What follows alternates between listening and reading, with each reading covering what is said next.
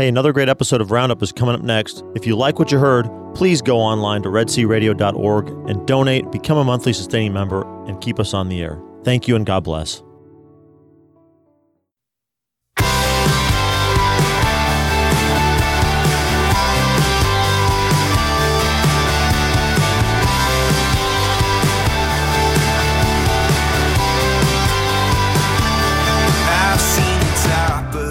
Good morning. It's Wednesday, April 3rd, 2019, and this is the Red C Roundup. Thank you for joining us. I'm your host, Deacon Mike Beauvais. Today, we're going to be speaking with Karl Keating about his new book, The Francis Feud. But before that, we have a few things to talk about here in our local parish community, both here in the Brazos Valley and Central Texas and Palestine. And I want to welcome all our listeners, all those who are listening to us here on KEDC 88.5 FM, Hearne Bryan College Station. Also, welcome our Central Texas listeners on KYAR 98.3 FM, Lorena, Waco. And also our listeners in Palestine on KINF 107.9 FM. Good morning, Thaddeus. How are you doing? Good morning, Deacon Mike. I am doing well, and it's always a pleasure to be on Red C Roundup with you. Great to see your face, and thanks for asking. Uh, one of the things I wanted to talk to you about, um, we have something coming up in the Waco area that is interesting to me. Uh, there's going to be a Chaldean Mass. Yes and um, it's one of the Eastern rites of our Catholic Church, mm-hmm. and um, fully in union with the Bishop of Rome. That's right. Mm-hmm. Yes, and um, it's done liturgically different from the Roman rite. So. Uh, if you have not had the opportunity to go to an Eastern Rite Mass, um, this is your opportunity. What can you tell us about it, Thaddeus? Well, I can tell you that it's going to be in Waco tomorrow, the 4th, Thursday, April 4th, and it is going to be at 5:30 p.m. And let's see, where did we uh, get this information that was about St. where? Peter's, isn't it? Yes, at St. Peter's, which is the the church that serves um, Baylor University. And those of you who live in the Waco area, uh, you can also go to our website, redcradio.org, go to the resources tab, and you can get information on St. Peter's Catholic Church, how to get there. Um, but it's at 5.30 p.m. Archbishop Bashar Warda of Erbil, Iraq, is going to celebrate Mass in the Chaldean Rite. And this is the Chaldean Catholic Church, not the Chaldean Orthodox. So they are in full communion with uh, the Bishop of Rome. They you can go to Mass, you can receive communion.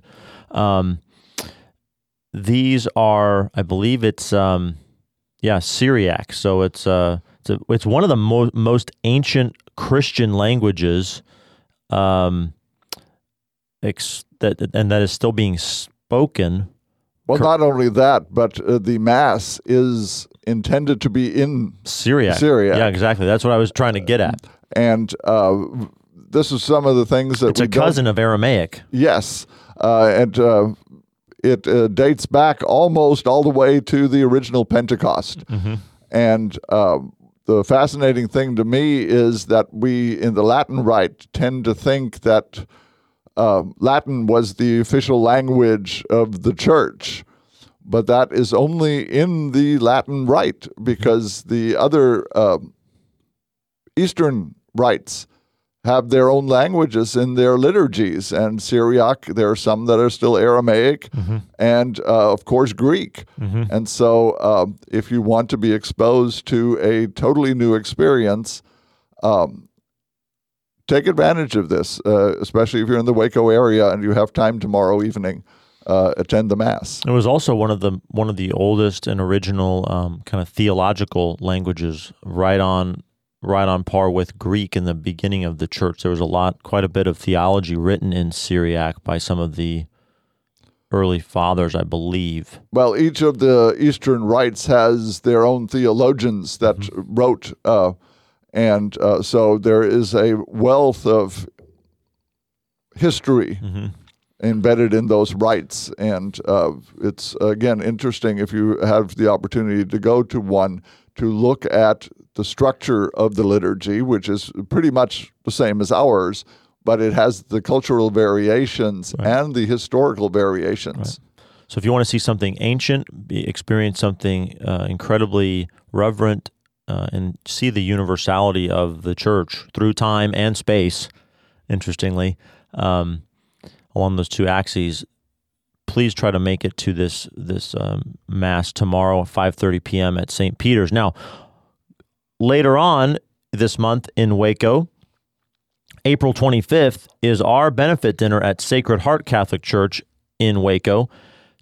Time is running short. Space is getting more limited as we speak for tickets and tables at that event. Deacon Mike. Yes. April 25th. April 25th in Waco. And uh, I encourage those of you that have not been there uh, to one of the benefit dinners before, make sure you go. Uh, it's always a wonderful time, and it is your opportunity to support Catholic radio. Um, if you're listening, you're taking advantage of Catholic radio. You're gaining something from this. And um, the wonderful thing about the benefit dinner on April 25th is not only do you again benefit something from it, because it's a wonderful time, a great speaker, and um, but also you can give something back, and uh, hopefully uh, we have lots of people that choose to come and support Catholic radio in Central Texas. Yeah, to come see Tom Peterson. He's the founder of Catholics Come Home. We've got uh, his talk that he gave at the Central Texas Fellowship of Catholic Men back in 2018 we got to, a chance to hear that. That's what inspired us to invite him. He is going to talk about ways that in our own lives we can be Catholic heroes and draw people back to the faith, uh, show some courage to speak out and um, just invite. He he makes the point of uh, people being being coming back to their faith just because they were invited to come to mass. So sometimes the invitation is is all it takes. Doesn't mean you have to be a full fledged apologist um, like those guys on Catholic Answers, for example. Well, and I think that uh, the point he makes is valid that sometimes we feel hesitant to invite people to Mass or invite people to a benefit dinner. Mm-hmm. And, uh, but we're not required to teach them all we know about the Catholic faith. All we're required to do is show the joy that we have in our faith and communicate that to other people. And one of the ways we can do that is by inviting them to Mass or inviting them to the benefit dinner and show them how much joy there is in our faith. You know, and speaking of joy, I'm I'm excited about the benefit dinner because we've got uh, it's you know it's baseball season starting up, and we're we're bringing a take me out to the ball game theme to it. Uh, we're to have burgers, we're to have brats, we're to have beer and wine. Uh, it's just to be a lovely, lovely time there and some wonderful fellowship with uh, your fellow Waco Catholics and, and supporting the radio station in Central Texas. So redcradio.org slash benefit, $25 for individual tickets, and you can also sponsor a table so you and seven of your friends can come and hear Tom Peterson and support the radio. But again, we're running out of space and seating. So if you want to go, make sure that you go online, redcradio.org slash benefit. Yep. Yep. And uh, sign up for either individual tickets or a table. That's right. Deacon Mike, we've got a pre recorded little brief interview that we're going to play right before we go to break for about seven minutes um, but we've, we've got a few minutes before we're going to go to that segment. Do you have uh, any other things you want to get out there for our listeners this morning? Well, I did want to mention uh, first of April 12th, uh, St. Anthony's is hosting another uh, of their famous fish fries. So um, it's uh, Friday afternoon, uh, you're welcome to come to uh, mass at 5.30 and go to the stations of the cross immediately following and then go across the street for the fish fry or i believe it starts at 4.30 so you can grab an early dinner and um, uh, eat fish and it is always absolutely wonderful and one more thing that i did want to mention coming up on good friday is uh, st anthony's Say group, that's St. Anthony's Youth, Mm-hmm. uh, putting on their live stations of the cross. Um, it will follow immediately after the veneration of the cross service that we have at 2 p.m.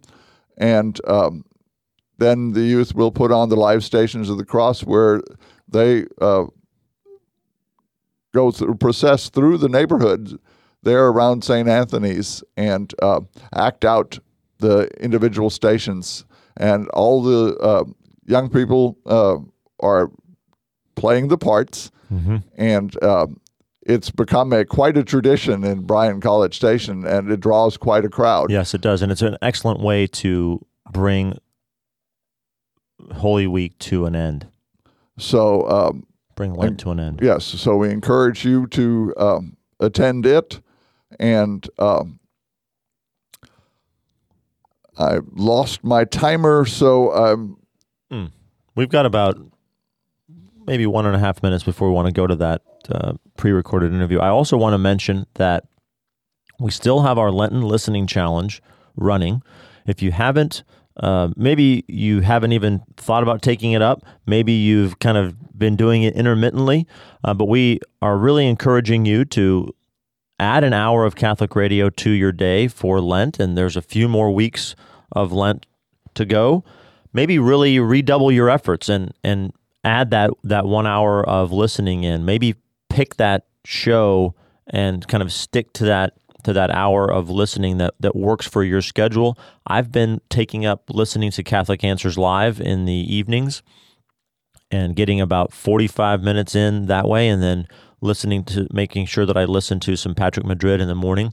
Um, it's been it's been great for my soul and I've felt uh, very fortified in in my faith. So we encourage you to take up that Lenten listening challenge.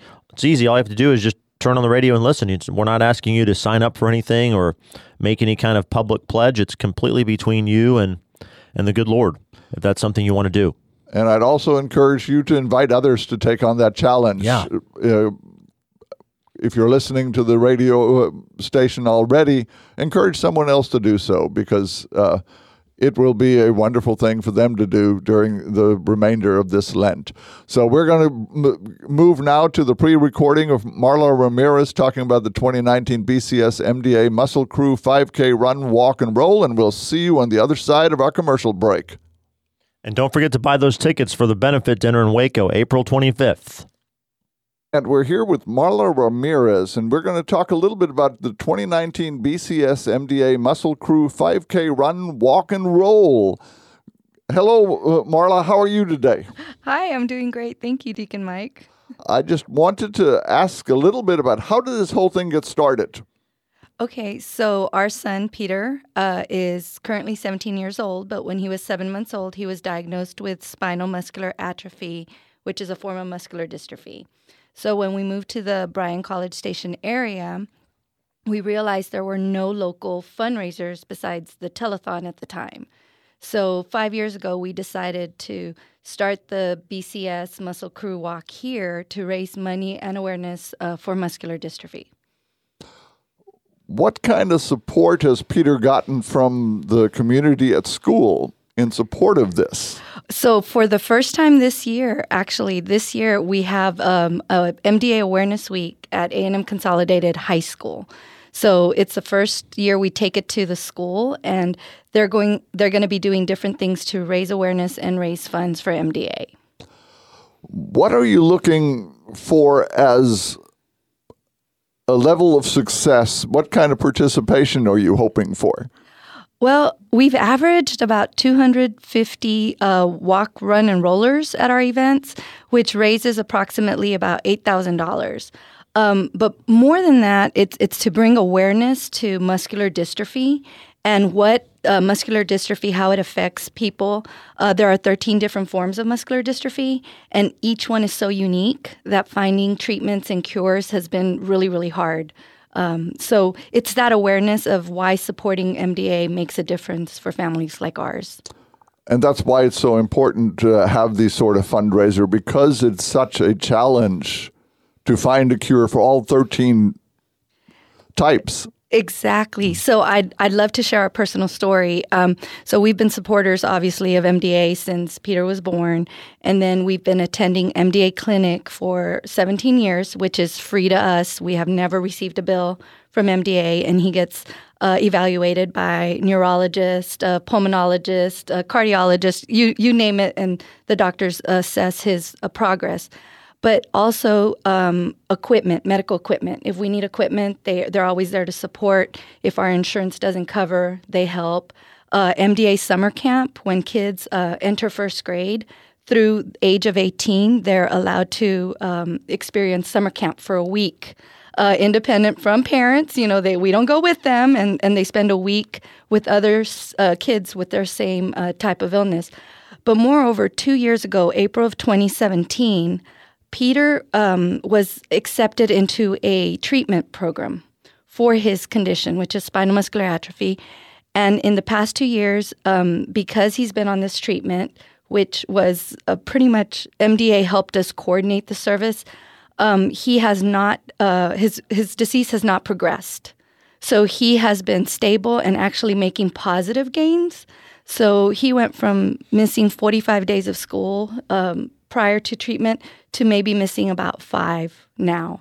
So it makes a difference. Supporting MDA makes a difference because they're able to provide research funds, which that's where this treatment came from. And now we've been blessed that Peter has been participating in it, and his health has just completely um, made a, a positive, it's moved in the positive direction.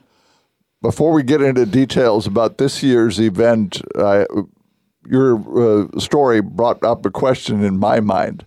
How hard was it for you the first time that Peter went on summer camp without you being there? Extremely hard. if you ask uh, the director, who she and I are very, very close friends still, um, I would call two or three times a day to check on him. I would text her. I would, Trey would work in that area. My husband, uh, Peter's dad, he would work in that area and he'd like kind of stop by because camp is in Burton, Texas.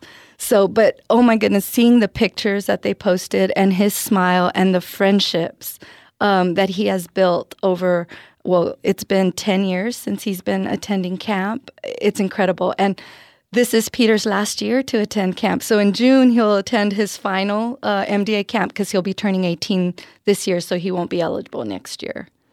But i think this illustrates how important these sort of fundraisers are because they do provide opportunities that the kids might not have any other way and so this way, you know, they can experience something that other kids take for granted. That is for sure. So, one of the big things, um, I'll never forget picking up Peter the first year. I asked him, So, what was your favorite part of camp? And he's like, I ziplined. And of course, I almost drove off the road. And I said, "What do you mean you ziplined?" And he goes, "Well, you signed the permission." so, so we teased that I was going to read the permission slips from now on. But definitely, MDA camp is um, a huge uh, benefit from MDA to the kids. Well, tell us a little bit about this year's uh, event. Where is it going to be held? Okay, so the 2019 BCS Muscle Crew is being held at the Bryan Municipal Park, which is on Villa Maria Road, which is the old uh, golf course. So right there at the corner of Villa Maria, um, the, we will have the event there on Saturday, April 6th. You can register ahead of time. It's $20 to participate, or you could register on site. There's no age limit. We welcome one and all, and come have some fun with us. And I notice it says run, walk, or roll. so apparently you don't have to run the whole 5K. You do not. You can do part, you could do all. You can bring your bike, you could bring your roller skates. Peter will have his chair. That's the roll part. We have kids in, in wheelchairs out there. So strollers, everyone and is invited eh, to participate for the whole event, part of the event, or just to hang out with us. Thank you, Marla, for being with us and telling us, us about this. I urge all our listeners to consider if you're available on that Saturday, go help out these kids, and especially you're going to have a good time. Yes, thank you. You're welcome. We'll be right back.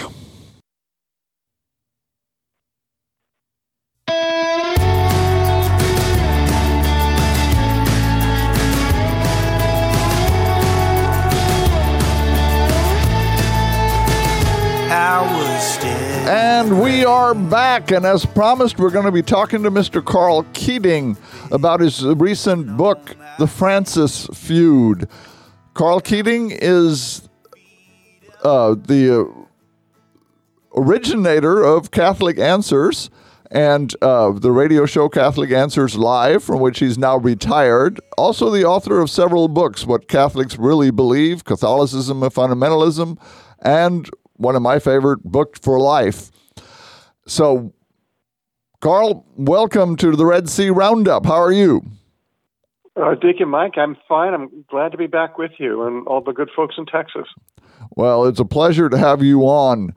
Um, we're going to be talking about your book, The Francis Feud. Would you tell our listeners a little bit about what made you decide to write this? Well, the book is subtitled Why and How Conservative Catholic Squabble About Pope Francis. And in the introduction, I go at some length explaining what I mean by each of those words, and we can get into that. Basically, this book is was inspired by the fact that uh, in the first half of last year, three books came out uh, looking at uh, Pope Francis and being slightly or relatively quite a bit critical about him and in the way he's been uh, managing things. The books are more about his management style than anything else, but they got me th- to be thinking about uh, something that's uh, been on my mind for a number of years. I've written several books sort of related to this, which is how we think about things the need for clarity in discussions, the need to understand the meanings of words, and, and how we talk about things, how we talk with one another when we're basically all on the same side, but as the subtitle says, we often squabble with one another.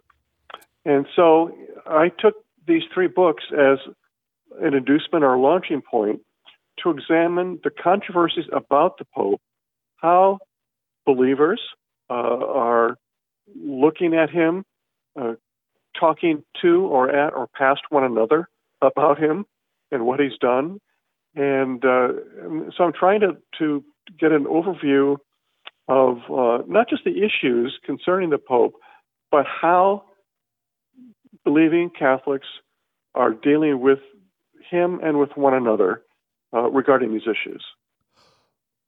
Listening to you, one thing uh, struck me is it possible that perhaps we have formed a certain expectation of popes from John Paul II and Benedict, who seemed to be so precise and concise in what they said? I mean, 29 general audiences from John Paul II on theology of the body gave a very tight teaching on this. And so now with Pope Francis, it seems to be much looser, and perhaps that's causing us to struggle a little. Uh, well, that's certainly a, a, good point taken, Mike. I think the the uh, contrast is sharper even between Pope Francis and Pope Benedict, because Benedict, as a scholar, w- was always very precise in his writing. Uh, he, he wanted to make sure that he used each word in an exact meaning so that there'd be no misunderstanding. Whereas Pope Francis often gives his teachings off the cuff uh, in news conferences, such as on airplanes and the like. And even when he produces a document, the words tend to be less precise in their usage or meaning than those used by his two predecessors. So that's one sense in which I can, we can say that he's a bit of a contrast with popes who came before him. But there's another sense too all three of those popes in particular can be contrasted with almost all the popes that preceded them in that through most of Catholic history, most Catholics didn't even know who was the Pope. They didn't know who was seated on the throne of Peter. Uh, and the papacy wasn't all that important to their everyday lives. So sometimes they wouldn't hear about several pontificates that would pass before they heard about, you know, some pope doing something. Uh, in the modern era, with communications, that began to change earlier in the 20th century in particular. But once Pope John Paul came along and started um, visiting many parts of the Catholic world, that was ratcheted up considerably. So now that Pope Francis and his two predecessors in particular have had a kind of visibility entirely unknown to their predecessors. And that's another issue because that's a complicating factor here because it tends to give a kind of false emphasis to the status or position of the papacy in the church as a whole. I mean, this is not to discount the role that Christ set up for that office, but uh, there's a there's a tendency among some folks, Catholic and non-Catholic, to imagine that the Pope is the church, whichever Pope it might be, where in fact, uh, as Cardinal Newman said a century and a half ago, if you just think of the church as the bishops and cardinals and popes, and not the lay folks, you've got a rather skewed understanding of what the church is. Which brings me to um, the next question. In your introduction, one of the points you raise is when is it proper to criticize the reigning pope? Is it ever or never proper? Might it sometimes be proper, even if not always? And is proper even the right word? The term suggests something right or permissible, but not necessary or compelled. Perhaps the question should be when is it necessary to criticize the reigning pope? And again, based on what we were talking about, you know, the laity in the past would have heard nothing but perhaps rumors about something going in the Vatican. They wouldn't know anything about documents coming out of Rome concise. And so, yet now in our modern world, we hear these things, and that this is a valid question. So, how do we address that? When is it necessary to criticize a reigning pope? Well, it's necessary to criticize a pope if he's going off reservation, so to speak, if he's not doing his job. If he's, uh, instead of acting as a unifying focus of the church, which is one of the functions of the papacy, if he's actually acting as someone who uh, is dividing Catholics rather than uniting them and helping them focus. So when those kinds of things come up, and there have been instances of this historically throughout the church, uh, it's it's proper for even lay people to criticize. Uh, there's there's a kind of false or kind of clericalism among in the in the attitude of many lay people, thinking, well, you know, that's the criticism of a pope or a bishop or what have you is really something we need to leave to the clergy, uh, and we lay folks aren't competent to do that. But I think we've seen enough, given scandals of a different nature uh, in the church in recent years, that uh, we can't always rely even on the, bishops or, or, priests to have a, a, good, balanced understanding of the forces going on within the church and what the problems are. Uh, so uh, we can say generally uh, anybody, any Catholic, I suppose even any non Catholic, uh, has a certain freedom to criticize a pope or any other cleric. But precisely because of what the church is, how it's structured, and what the papacy is, that needs to be done with the kind of reserve and intelligence and uh, humility and courtesy that nowadays we don't always find. And one of the things that I looked at in the Francis feud as I say, is the way people have been complaining about or defending the Pope, and both complainers and defenders uh, sometimes have gone off an edge uh, in in doing that. Uh, you know, one of the things I, I, mentioned in the introduction, uh, just a little bit beyond the part, Deacon Mike, that you just read, was that uh, people have always been sort of free to criticize popes, and I said that uh, you know, nobody would complain if you bring up something unflattering about a long deceased pope.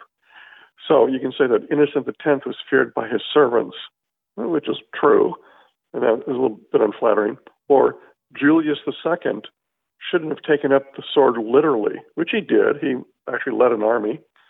or that Gregory XVI was wrong in the uh, 19th century to oppose using gas to light the streets of Rome. And he was opposed to it. He's very much a technophobe of the time. Uh, and of course, you can also say this about uh, sainted popes. I mean, uh, Peter had, a, we can say that, uh, you know, Peter had a coming to him when Paul rebuked him to his face. Or we can say that the last pope to resign prior to Benedict XVI, Celestine V, uh, was a holy man. He's sainted. He's a holy man, but he's an incompetent pope, which he was. So there are criticisms that are, we can say legitimately, about long deceased popes, and nobody really complains when we do that. The complaints tend to come up, or the reservations come up, when we're talking about a reigning pope. And so those are the kinds of, of distinctions I'm trying to make in the Francis feud as we look in particular at the, at the ongoing papacy of, of Pope Francis. We're talking to Karl Keating, author of The Francis Feud. Now, in the first book that you look at, The Dictator Pope, um, couple of things that uh, struck me um, is one of the things uh, we were talking about the tone of the criticism, but also it came out originally anonymously. Would you yes, talk right. a little bit this about that? hmm. This is the first of the three books that appeared. It appeared in December of 2017, uh, The Dictator Pope. And it came out under over the, the name of Marc Antonio Colonna. Well, the real Marc Antonio Colonna was an admiral at the Battle of Lepanto in 1571, so a major historical figure. Uh, I wrote early on, once the book appeared, um, I wrote a long piece online as a review of it. And I had several criticisms. The first one was the title. I thought the title, The Dictator Pope, was rather over the top, and that in fact, uh, the contents of the book didn't really establish that or warrant that. I also complained about the author using a pseudonym. Uh, I think that as a general proposition, that's not a prudent thing to do. Certainly, it, it tends to reduce credibility. If you're not willing to stand up in public with something you write, it suggests that maybe you're not too convinced that what you're writing is accurate. Well, later on, uh, the name of the author was revealed. It was Henry Sire, who uh, had been, for example, the official biographer, or historian rather, of the Knights of Malta. And ironically, because of his identification with the dictator pope, eventually the Knights of Malta kicked him out of that organization. So uh, so that, so I had those kinds of criticisms. There were uh, a number of points I comment on where uh, he made some assertions with absolutely no uh, citations or, or substantiation, and that is the kind of thing one has to be careful about in writing about uh, a public figure, uh, not for reasons of libel or defamation, but if you're going to claim something, especially if it's tendentious, you need to have some support from it for it. And there were a few points that he did, and I complained about those. Uh, but on the whole, the dictator pope had a lot of interesting material. Uh, Sire looked consider- at a considerable extent at then uh, Archbishop and Cardinal Bergoglio's uh, background in Argentina and uh, his status with the Jesuits there, and, and his modus operandi when he was in Argentina, and uh, people's um, observations from that country about how he handled things. And that was, I think, a valuable uh, uh, addition to the information we have about the Pope. It's always good to know a man's background because if you can see how he operated in the past, you get some sense of how he'll operate now or in the future. So there were strong points about the dictator Pope, but I did have my reservations about certain things, such as the title and the um, anonymous author. Uh, so that was the first book that came out, and it, it caught a lot of people's attention. It was a top-selling book at Amazon for quite some time, and uh, it, so a lot of people read it, and uh, I think it influenced not the other books that I mentioned in the Francis Feud, but it mentioned a lot of influenced a lot of um, commenters who were otherwise writing about Francis, and uh, and they took into account, yay or nay, things that Henry Sire had in that book.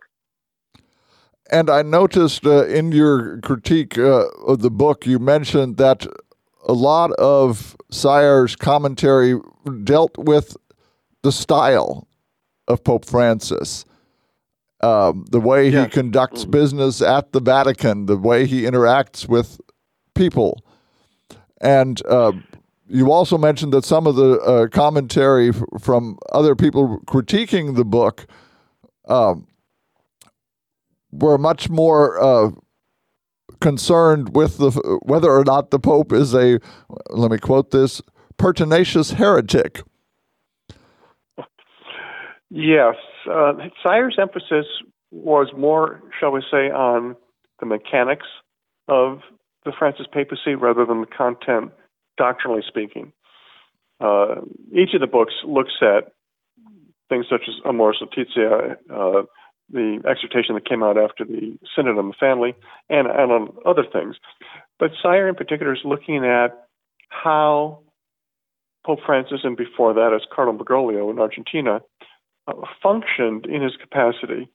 And uh, basically, Sire's argument is that the Pope is rather peremptory. Uh, he's uh, he's not to his subordinates the, the father figure that he seems to be when in the national news. Uh, and so Sire had a lot of uh, examples that he would bring up, both uh, before and after uh, Bergoglio was elected as, as Pope Francis. And, uh, uh, you know, a lot of that I think was rather revealing. Uh, but, but yes, that book, the, the Dictator Pope, looks more at how Pope Francis has worked uh, in his history you know, as being in a position of authority in the church, uh, rather than than so much on the doctrinal questions that also have come up. And I think one of the things that I found surprising in uh, your critique of the dictator pope in your book, The Francis Feud, was that the image that we perceive of Pope Francis as he interacts publicly seems to be such a contrast to what is described of both his actions as cardinal um, in Argentina and uh, in his private discussions or interactions with staff at the Vatican. And that seems to be a contrast.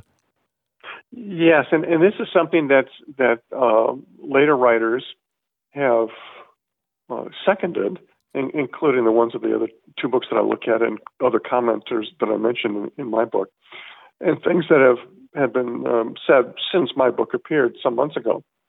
Uh, this is not unknown historically. One one of the popes I mentioned in, uh, that I named in my introduction, Innocent X, would be an example of that.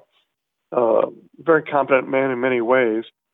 Uh, there's a, a, wonderful portrait, one of my favorite, perhaps my favorite portrait uh, of all time is of Innocent X. It's at the Doria Pamphili Gallery in Rome. Uh, he was from the Pamphili family, so that's why it's there. And when you first look at, the, at this portrait, which is by Velazquez, you're really taken aback. There's the Pope sitting in his on his throne, dressed in red as it was in those days, rather than white. And he looks at you with steely eyes. And it said that when this portrait was unveiled, Innocent X's servants, when they first saw it, were shocked and, and, and you know, were sort of taken aback because it looked too much like him.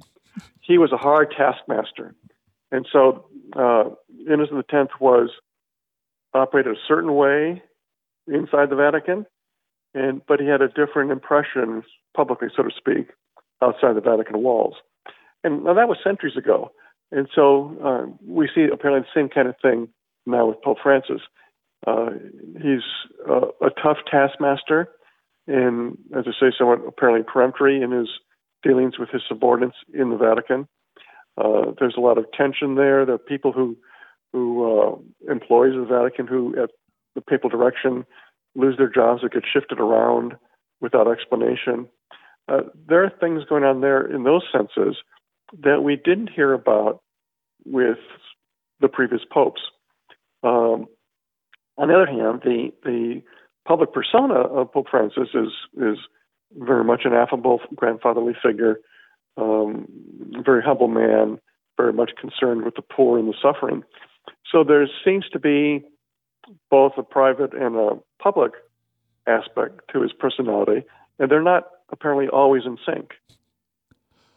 Again, we're talking to Karl Keating about his book, The Francis Feud. And now I'd like to take a look at the second book that you talk about, and that's Philip Lawler's The Lost Shepherd. And uh, yeah. what can you tell us about that? Well, uh, Phil Lawler is well known as a, as a Catholic uh, journalist. He's been reporting on things in the church for decades now. And I've always found him very reliable. I know him slightly. And, uh, and when his book came out, I gave it a very positive review. As a matter of fact, my name is, is uh, not a blurb on the back cover. And I think Phil did a fine job. Uh, he he looks at uh, uh, the situation with not so jaundiced eyes as Henry Sire does. Uh, his book doesn't have the problems that Sire's book has of being a bit too tendentious and all. I think Lawler is very well balanced. Uh, he's a good writer. His, his, book is, is just interesting on its own. Um, he looks at more length than Sire does at some things, such as uh, the Amoris Laetitia controversy and so forth. Uh, Lawler, as a journalist who's been in the Catholic world for many years, has a lot of contacts. He's got a lot of ins and insights. And I think that that uh, makes his book a good read. And you know, he's he's known as a um, know, solid Orthodox Catholic, a, you know, basically a conservative disposition. Uh, and he does mention that personally, uh, his views of Francis have changed from the time when the Pope was first elected to the time that his book came out. Uh, later on, after the book appeared, uh, Lawler's wife online said that she and Phil uh, had concluded that, to use her term, that Pope Francis was a bad pope.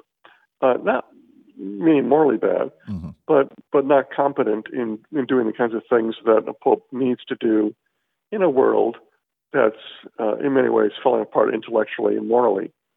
Uh, and um, you know, although that phrase isn't used in the book, uh, Lost Shepherd, um, nevertheless, you you can see that Phil Lawler is very much concerned about uh, the Pope's looseness in talking about moral and doctrinal issues, and uh, and his his um, apparently apparent disinclination to do what one might thing needs to be done in terms of disciplinary matters. Now, you spend quite a bit of time in uh, your uh, book on Dave Armstrong's critique of Lost Shepherd. Why was that? Yes. Um, well, Dave is a well known Catholic apologist online. He's written a large number of, of books, uh, and he's a longtime friend of mine. Uh, for reasons that I've never fully understood, uh, Dave came out immediately and condemned Phil Lawler's book and Phil Lawler as Pope bashing, as a, as a Pope basher. And uh, I, I, this is one of the things that uh, I look at at some length in the Francis Feud, how people online, either well, fairly well known like Dave, or not well known, or maybe otherwise unknown, have uh, looked at these particular books and the things that they're trying to do. And I faulted Dave for uh, overreaching in his critique of uh, the Lawler book. Uh, I don't find it helpful to use terms such as Pope basher or whatever their equivalents might be. These are, uh, I think, unhelpful terms because they, they don't make distinctions. Uh, certainly, Phil Lawler has criticisms about Pope Francis, they're milder in the way that they're phrased than Henry Sire's, but they're criticisms, and I, I think that they're basically legitimate criticisms. And this is why I endorsed the book. I thought that Phil, Phil Lawler is basically on point in his criticisms. Uh, he certainly began as someone who's very um, open to Pope Francis, uh, but uh, he modified his views as time went on, as I as I mentioned. Uh, but uh, Dave Armstrong, God bless him, uh, immediately came out uh, as a defender of the Pope and seemed not to be willing to entertain the possibility of criticism, whether from Phil Lawler or other people. And so I quote Dave and other people at great length in uh, in my book. Uh, after my book appeared, Dave and I had a lot of correspondence, both public and private. And he admitted that all my quotations of him were accurate, and they were all in context. And he had no complaint about that. He couldn't, because sometimes I would I would quote him for a couple pages at a time, you know, with, without interruption, so that he could state his perception of mainly the Lawler book. Um, but I also criticized it, uh, the way he was was approaching Lawler, and uh, uh, but uh, I think that he was a, is, a, is a good example of a well-intentioned and well-informed Catholic who, for reasons that I'm still not clear on, uh, I think uh, has taken an approach that's not uh, either fair or to the author, in this case Lawler, and not too helpful to those who read. Because as I say, when we use such blanket terms as, oh, this guy's a Pope basher because he makes a few criticisms of the Pope, when we do that kind of thing, we're sort of closing off discussion rather than working through the question, well, which of these criticisms are warranted or are partly warranted or are unwarranted? Let's go through them one by one and make sure. Uh, when we use such broad terms to characterize somebody like Pope basher, uh, we're, what we're really doing is closing off discussion, which I don't think is a good thing. One of the things that Armstrong brought up is the question of obedience, and he quotes John Henry, uh, Henry Cardinal Newman, Humani, uh, Humani Generis, and Lumen Gentium. And uh, I think, uh, just personally, I thought that was somewhat misplaced because criticizing the Pope for some of the things he says is not a question of obedience, it's more a question of uh, having concerns. And mm-hmm. so uh, right. I think that. Uh, yeah. Go ahead. Yeah, no, I, I think I think that uh, Dave Armstrong confuses categories here. Uh, obedience is necessary. This is this is a virtue. It's not the highest virtue, but it's a virtue. And uh, but obedience is something is a reaction to an instruction or order that's given. A child is to be obedient to his parents, at least as long as the parents instructing him to do something that's not sinful, right? But but but that's uh, a different kind of thing than what's really at stake here. When somebody like Phil Lawler criticizes an action of the Pope, that's not being disobedient. Uh, obedience simply isn't a, a, factor in that situation. Uh, if the Pope were to tell him legitimately to lay off, and if the Pope had that authority and it was proper to do that, well, then you know Lawler would be having a different issue. But there's the, the uh, praise or criticism of a pope or of any other cleric uh, is simply outside the realm of the topic of obedience. It's simply a different thing. So when uh, when Dave was quoting Cardinal Newman, of whom he's a great fan, as am I, uh, I think he was quoting him uh, inaptly, inappropriately, uh, using a quote, Newman quotation from the 19th century that came out of a situation that was simply not parallel to what we're talking about here.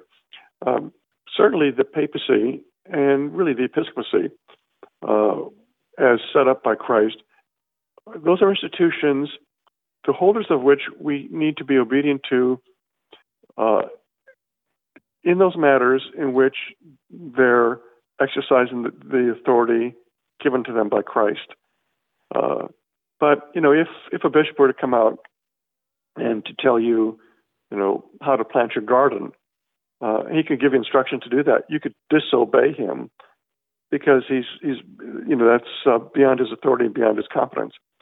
So obedience is is a distinct thing, and I think that Dave uh, brought that up uh, improperly when looking at the situation, particularly in Phil Lawler's book, which is the main thing that that uh, Dave was criticizing in my book, which was uh, uh, my giving Lawler, in essence, a, a platform uh, by my recapitulating uh, Lawler's thesis or his argument, and Dave was not happy with that, and and his, you know, one of his complaints was that Lawler in some way was being disobedient. But as I say, I don't think obedience is is the right thing even to be addressing in this matter. Again, we're talking with Karl Keating about his book, The Francis Feud, and I'd like to talk a little bit about the last book that you cover here. And uh, of all three of those, the one I would most like to read is uh, To Change the Church. What was your impression of this? Well, To Change the Church is by Ross Douthat, the uh, New York Times columnist. And of the three books, I think it was the one, uh, in some ways, the most interesting, certainly the most um, calmly written. I mean, not that Phil Lawler's wasn't, uh, although there were some parts in there where he, where he had some pointed language. But Douthat, uh, of the three authors, um, Sire and Lawler and, and he, uh, Douthat takes, I think, the most um, sort of hands off or arm's length up, up look at Pope Francis. Uh, and he gives, uh, I think, has insights that the others don't have. I mean, each, each of the writers has something to contribute that the others didn't.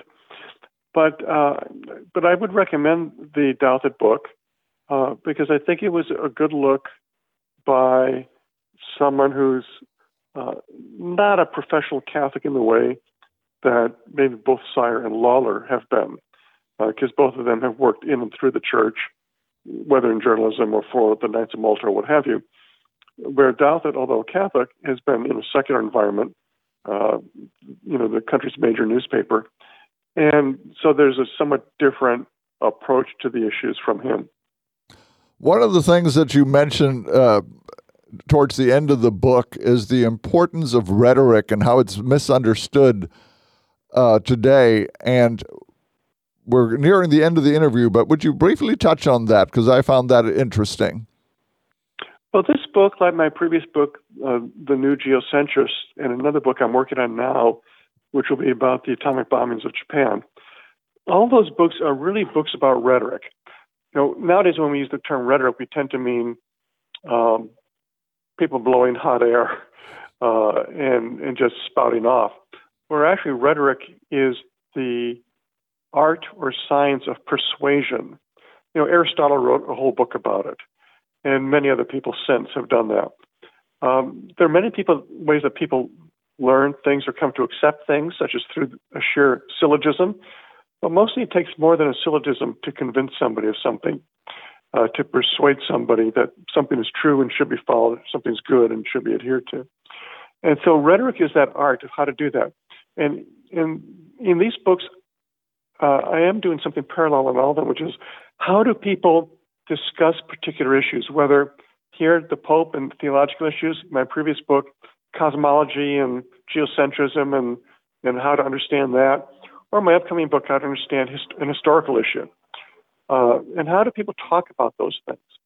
So I'm very been very much interested in proper use of words so that because we live in a time as george orwell said where words are being changed in their meaning. They come to mean something else to the point where many people now are incapable of even discussing things because they don't have the vocabulary. They don't have words that have meaning to them.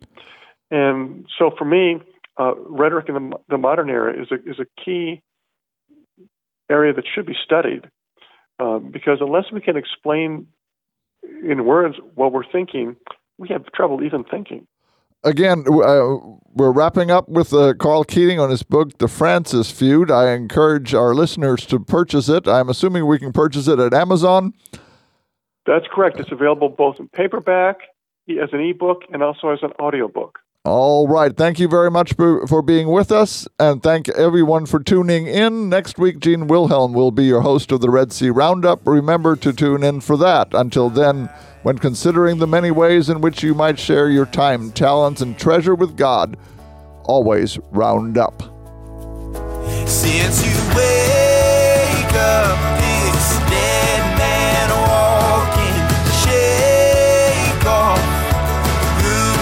and talking. I'm alive again.